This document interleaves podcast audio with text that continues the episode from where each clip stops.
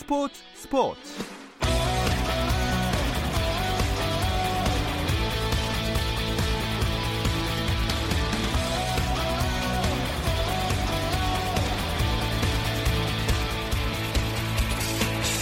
스포츠가 있는 저녁 어떠신가요? 아나운서 김종현입니다. 오늘 하루 스포츠계를 돌아보는 스포츠 타임라인으로 김종현의 스포츠 스포츠 출발합니다.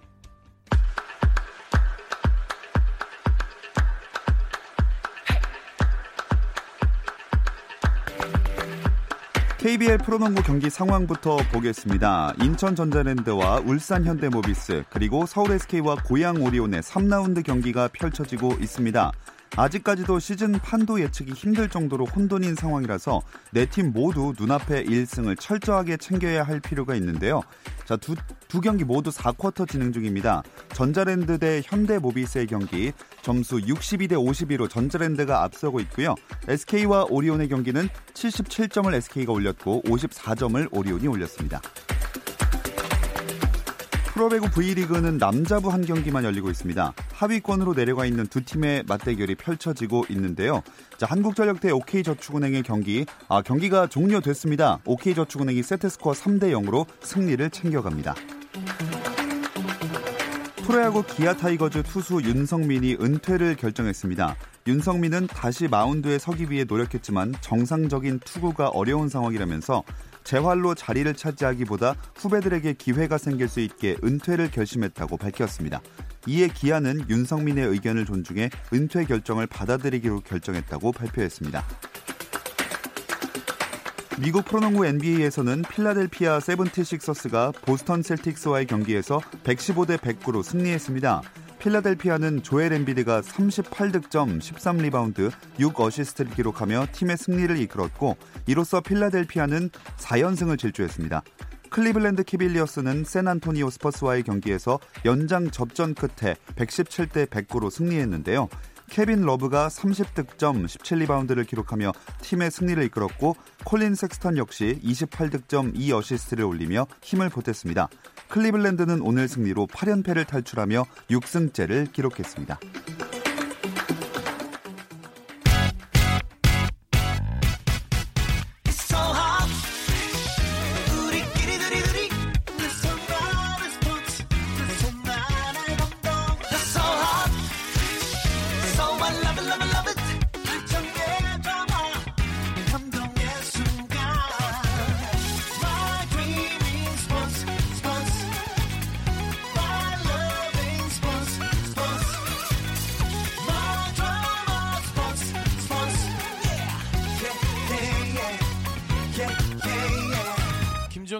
스포츠 스포츠.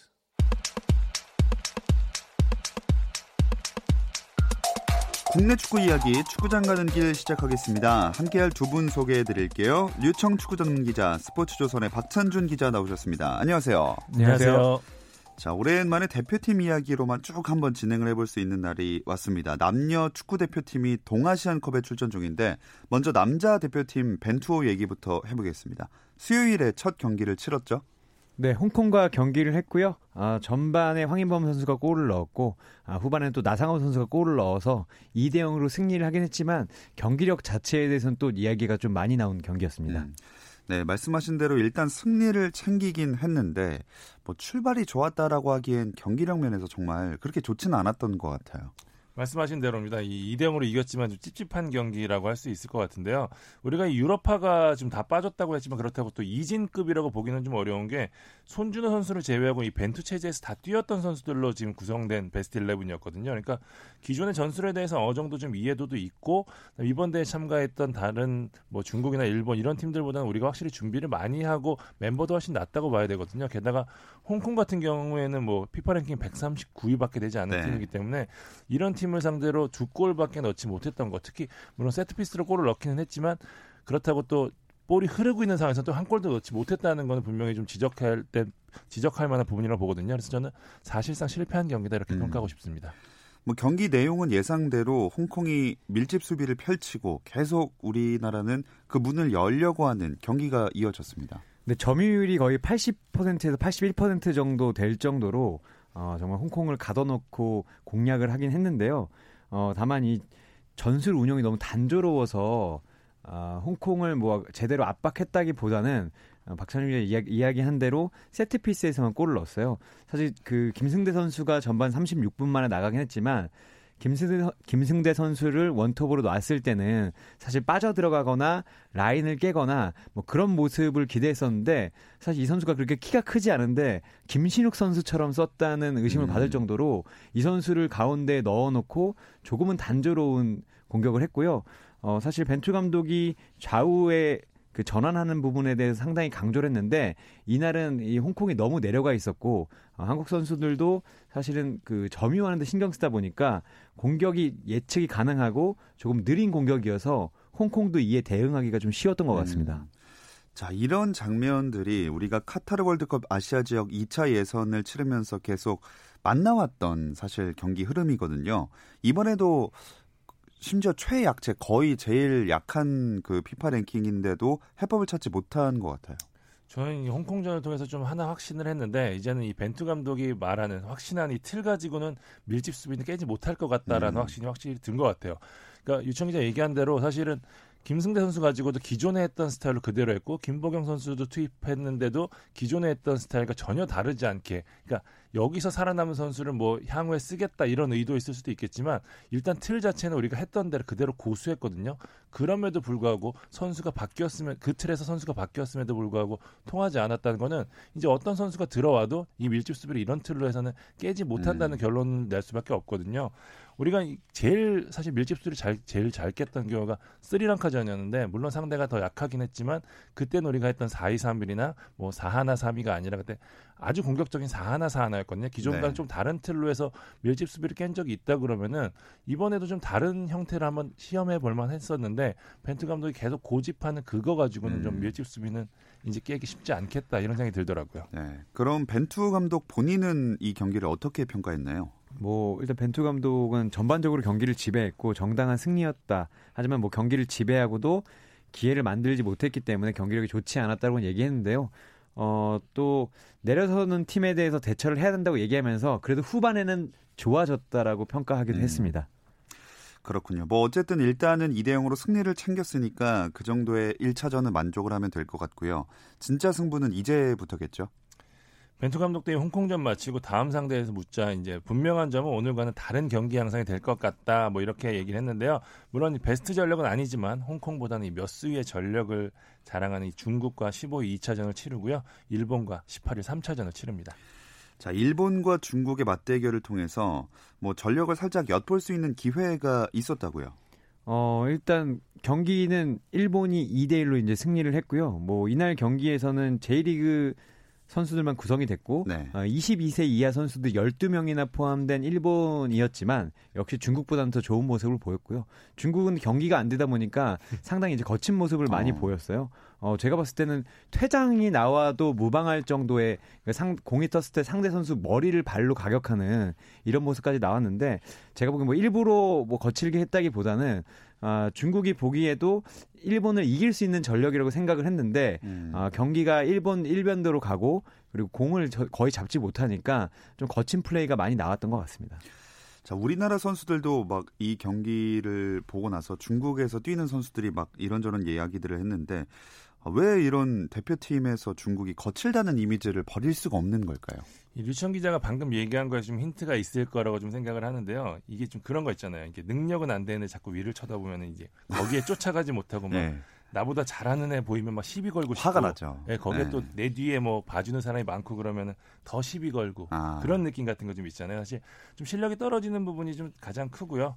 이 사실 전력이 약한 상대를 만 약한 상대가 강한 상대를 만날 때 할 수 있는 전략이라는 게 그리 많지 않잖아요. 예. 사실 뭐 중동은 좀 침대 축구 같은 거 하고 이런데 중국 같은 경우에는 이제 좀 터프한 축구를 펼치는데 그것들이 조금 더 과격해지는 양상으로 진행될 때좀 음. 그런 모습들이 나오는 것 같아요.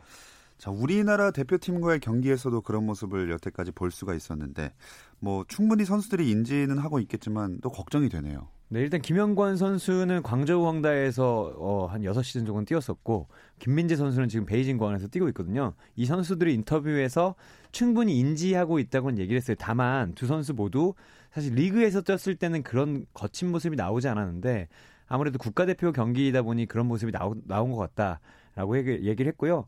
어, 다만 김영권 선수는 거칠게 나오면 우리도 거칠게 해줘야 된다. 어. 오히려 이제 피하려고 했을 때 경기력에서 밀릴 수 있다는 얘기를 하면서 뭐 피하지 않겠다는 얘기를 했었고요.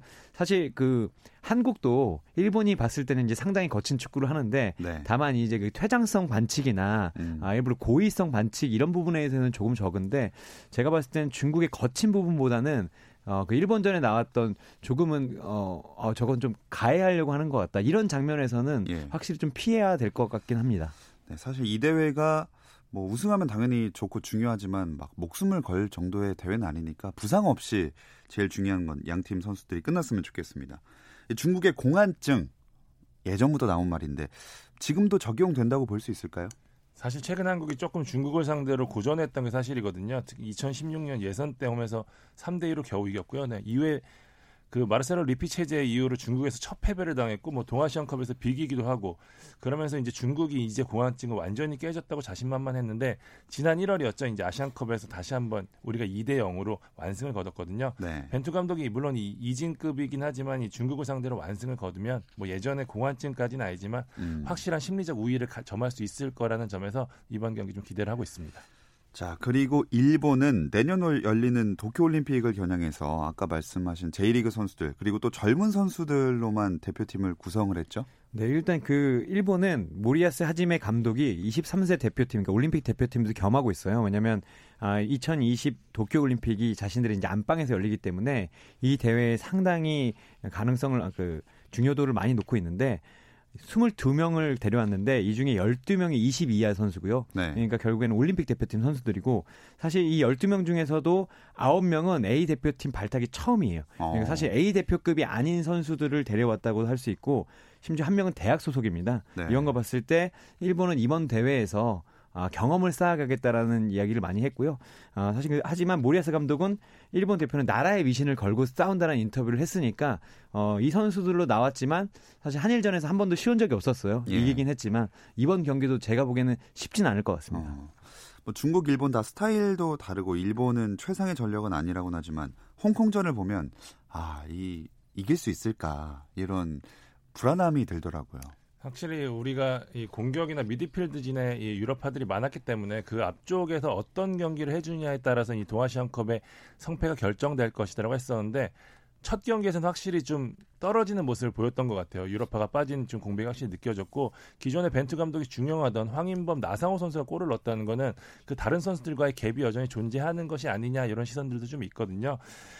어, 홍콩전에서 이제 우리가 기대보다는 우려했던 모습을 많이 보였기 때문에 남은 두 경기 어떻게 준비하느냐가 굉장히 중요할 것 같습니다. 음. 또 우리 그 공격수 김승대 선수가 아까 전반에 교체됐다고 하셨잖아요. 이게 부상 때문이었죠. 네, 골키퍼와 이제 부딪히면서 갈비뼈 부분에 이제 강한 타격을 받았거든요. 근데 그 결과적으로 늑골 미세 골절과 폐 타박상으로 전체 6지 정도의 안전 가료가 요구된다는 보도가 나왔고요. 어, 말씀하신 대로 이게 공격력이 좋지 않았고 또 공격력이 좋지 않은 거에서 더 걱정되는 것이 사실 벤투 감독 이번에 공격수를 두 명밖에 안 뽑았어요. 네. 김승대 선수와 이정엽 선수밖에 안 뽑았고요. 두 선수가 조금 스타일은 다르긴 하지만 어, 스타일이 또 장신 공격수 또 이런 건 아니라서 안 그래도 다양성이 부족한 공격 시즌이었는데 앞으로 두 경기를 남겨두고도 사실 최전방에 이정엽 선수밖에 없다는 것이 불안감으로 네. 작용하지 않을까라는 우려의 시선도 있습니다. 그럼 중국전에서는 이정엽 선수가 그냥 원톱으로 나오게 되는 건가요? 일단 그럴 가능성이 높고요. 이선에서 좀 변화가 있을 것 같은데요. 문선민, 김보경 선수가 그경 홍콩전에서 이렇다 할 존재감을 보이지 못했거든요. 오히려서 이 자리가 좀 바뀔 것 같은데 뭐 한승규 선수나 뭐 후반에 교체 투입됐던 이영재 선수 그리고 윤일록 선수가 이 자리를 메우지 않을까 그런 조심스럽게 추측해 봅니다. 음. 자 어쨌든 뭐 부상을 일단 당하지 않도록 저는 중국전이는 제일 중요할 것 같다는 생각이 듭니다.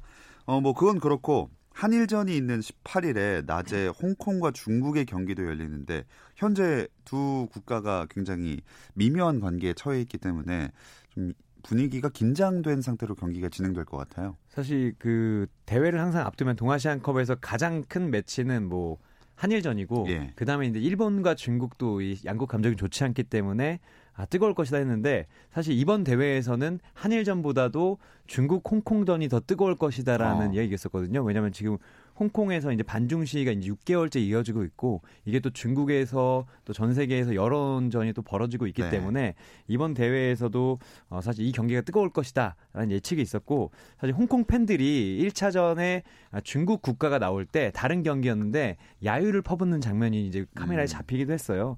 그래서 이제 대한축구협회 관계자도 아, 대회 마지막 날에 이제 이날 경기가 열리는데 특별히 신경을 기울 것이다. 그리고 보안 상에 인원을 더 많이 배치하고 특별히 경찰과 아, 안전 대책을 논의하겠다 이런 이야기를 했습니다. 네, 의지와 열정에 관계없이 어, 아무래도 객관적인 전력상 홍콩보다는 중국이 승리할 가능성이 높아 보이긴 하죠. 그렇습니다. 예, 홍콩이 워낙 또 낮고요. 중국 같은 경우에는 오히려 중국 같은 팀이 한국 같 한국이나 일본 같은 팀이 약할 수 있지만 좀 약한 팀을 상대로는 오히려 좀 예, 음. 잘하는 경향들이 있기 때문에 아무래도 중국 쪽으로 조금 쏠리는 승부가 될 것 같습니다. 그럼 우리나라는 어떨까요? 우승할 수 있을까요?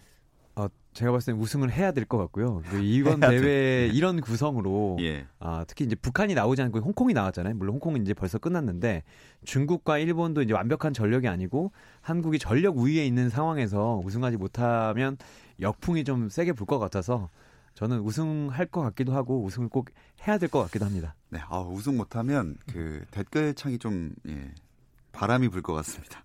자, 여자 축구 대표팀은 외국인 감독 체제에서 첫 대회라서 더욱 관심을 모으고 있는데요. 이 이야기는 잠시 쉬었다 와서 나눠보겠습니다.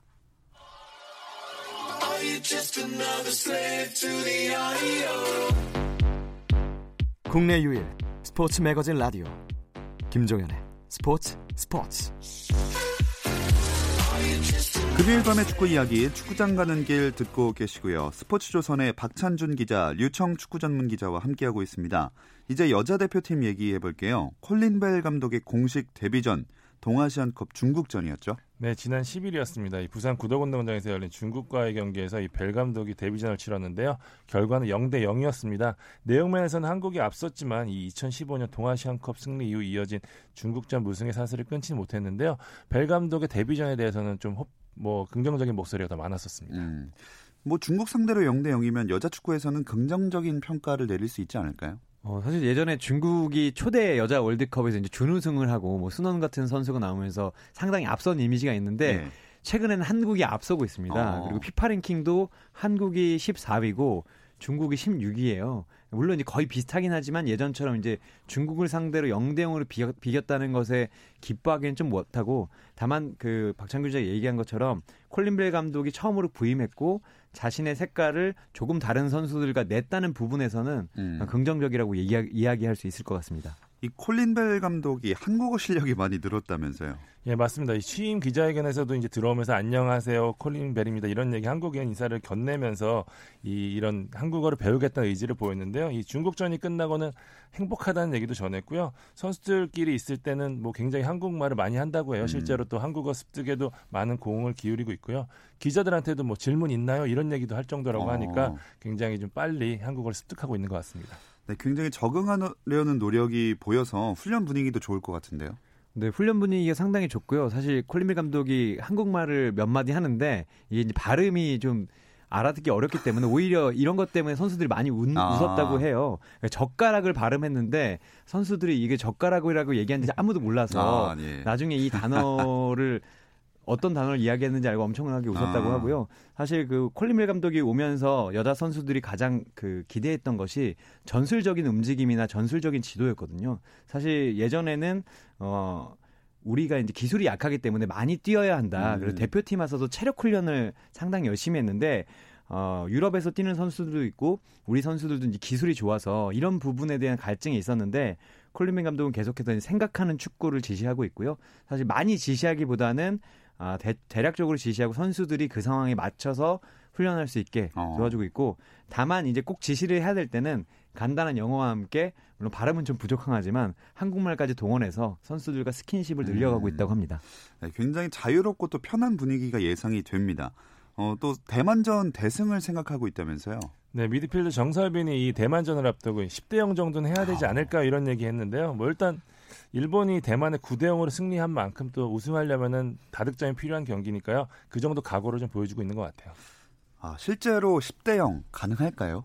어, 제가 보니까 전반에 한 30분까지 한 4, 5골 넣으면 가능할 것도 같습니다. 다만 대만도 아, 일본전에서 이제 9대 0 9대 0 패배를 당했기 때문에 아, 더 이상의 대패는 없다라고 더 잠그고 나올 것 같아서 음. 사실 아, 그렇게 쉬울 것 같지는 않습니다. 그러니까 전력이 약한 게 아니라 상황상 음. 좀더 어려워진 것 같습니다. 자, 얼마나 또 대승을 거둘지 기대가 됩니다. 이런 분위기면 일본전도 기대해 볼 수 있지 않을까요? 일단 일본이 가장 강한 상대라는 점에서 분명 부담이 되긴 하지만 일단 우리 홈에서 열리고요. 그다음에 벨 감독 부임 후 분명히 지금 여러 가지 변화가 있음에도 불구하고 상승 곡선 그리고 있는 건 분명하거든요. 선수들 분위기상에서는 그런 부분이 자신감으로 이어진다면은 분명히 좀 좋은 성적도 기대해 볼 만할 것 같습니다. 근데 사실 이번 대회에서 가장 큰 문제가 있다고 하면 관중이 진짜 너무 없는 게 아닐까 하는 생각이 들어요. 어, 제가 봤을 때도 그 동아시안컵이 물론 우승을 하지만 이제 성적보다는 이 만들어가는 과정이라고 생각을 하면 어, 경기력보다는 이 관중이 엄청나게 문제라고 생각합니다. 아, 총 4경기를 했는데요. 아, 총 관중 수가 3,500명에도 미치지 못해요. 그러니까 평균 관중이 국가대표 경기에서 3,500명이 나와도 어, 적을 텐데 이 그렇죠. 4경기에 총 관중 수가 3,500명이었다는 게 좀 문제로 기록되고요. 심지어 지난 11일 열린 한국 남자 대표팀과 아, 홍콩의 경기에서도 어, 부산 축구협회가 집계한 결과 1,070명이었어요. 음. 아, 제가 봤을 때는 최근에 K2 리그의 평균 관중도 2,000명이 넘어서고 있는데 네. 국가대표팀 경기를 그래도 그나마 따뜻한 부산에서 저녁에 하는데도 1,070명이 왔다는 거는 흥행한 완벽한 실패고요.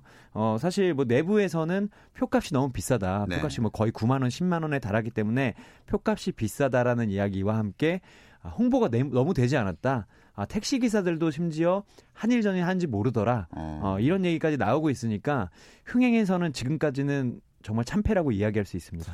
네, 이번 대회 참 아쉬운 부분 중에 하나인 것 같습니다. 하지만 우리나라와 반대로 현재 축구로 아주 전국이 달아오르고 있는 곳이 한 국가가 있습니다. 베트남이 또 엄청난 기록을 세웠죠. 지난 10일이었습니다. 이 박항서 감독이 이끄는 베트남이와 필리핀 마닐라에서 열린 인도네시아와의 2019년 동남아시안 게임 남자 축구 결승에서 3대 0 완승을 거두면서 1959년 초대 대회 이후 60년 만에 금메달을 차지했습니다. 이 통일 이후 첫 번째 우승이라고 하는데요. 베트남 전역은 지금 열광의 음. 도가니로 변했습니다.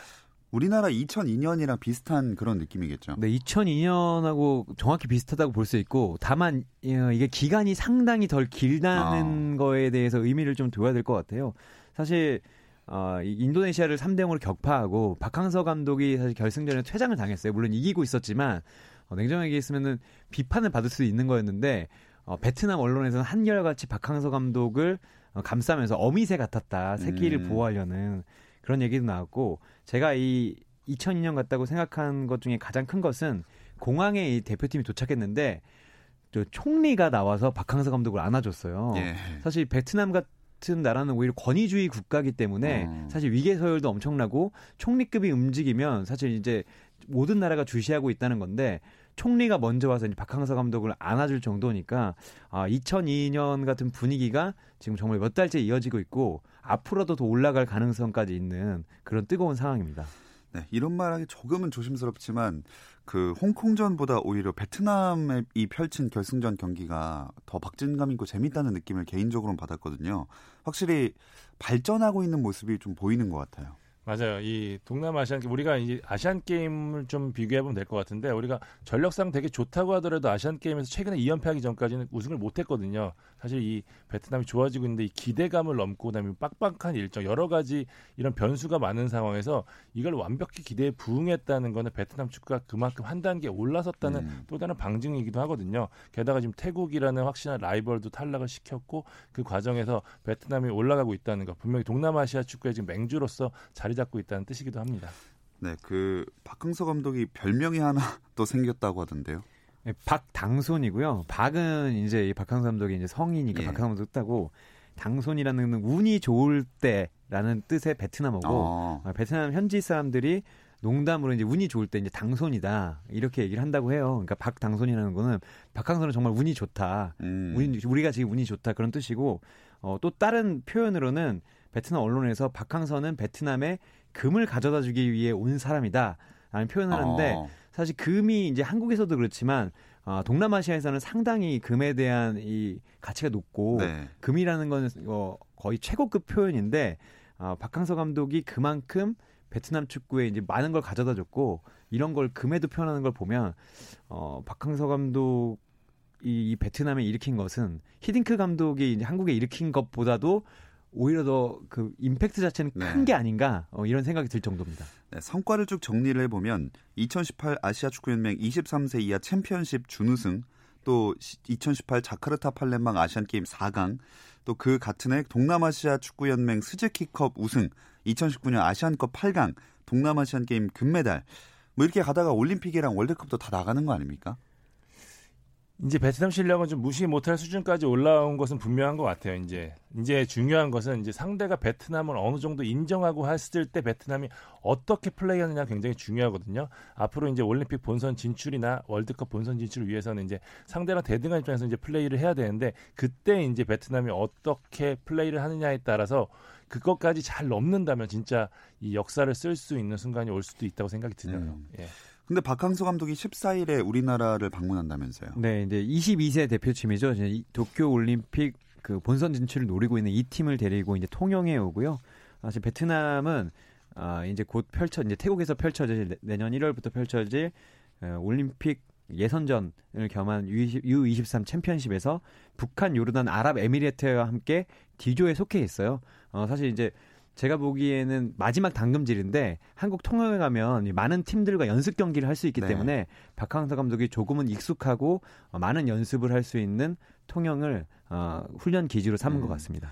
또 김학범 감독의 22세 이하 축구 대표팀도 똑같이 출전을 하죠. 맞습니다. 한국이 이제 이 대회에서 올림픽 9회 연속 진출이라는 위업에 도전하는데요. C조에 속했습니다. 우즈베키스탄, 이란, 중국과 함께 경쟁해 있는데요. 쉽지 않은 승부를 예고하고 있고요. 현재 김학범호는 이 강릉에서 마지막 최종 엔트리 선발을 위한 마지막 훈련을 진행 중입니다. 네, 마지막으로 짧게 K리그 얘기 하나만 하겠습니다.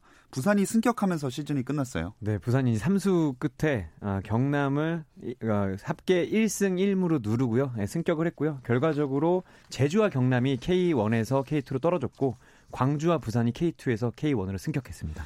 네, 국내 축구 이야기 축구장 가는 길 오늘은 여기서 마무리를 하겠습니다. 류청 축구 전문 기자, 스포츠조선의 박찬준 기자, 고맙습니다. 감사합니다.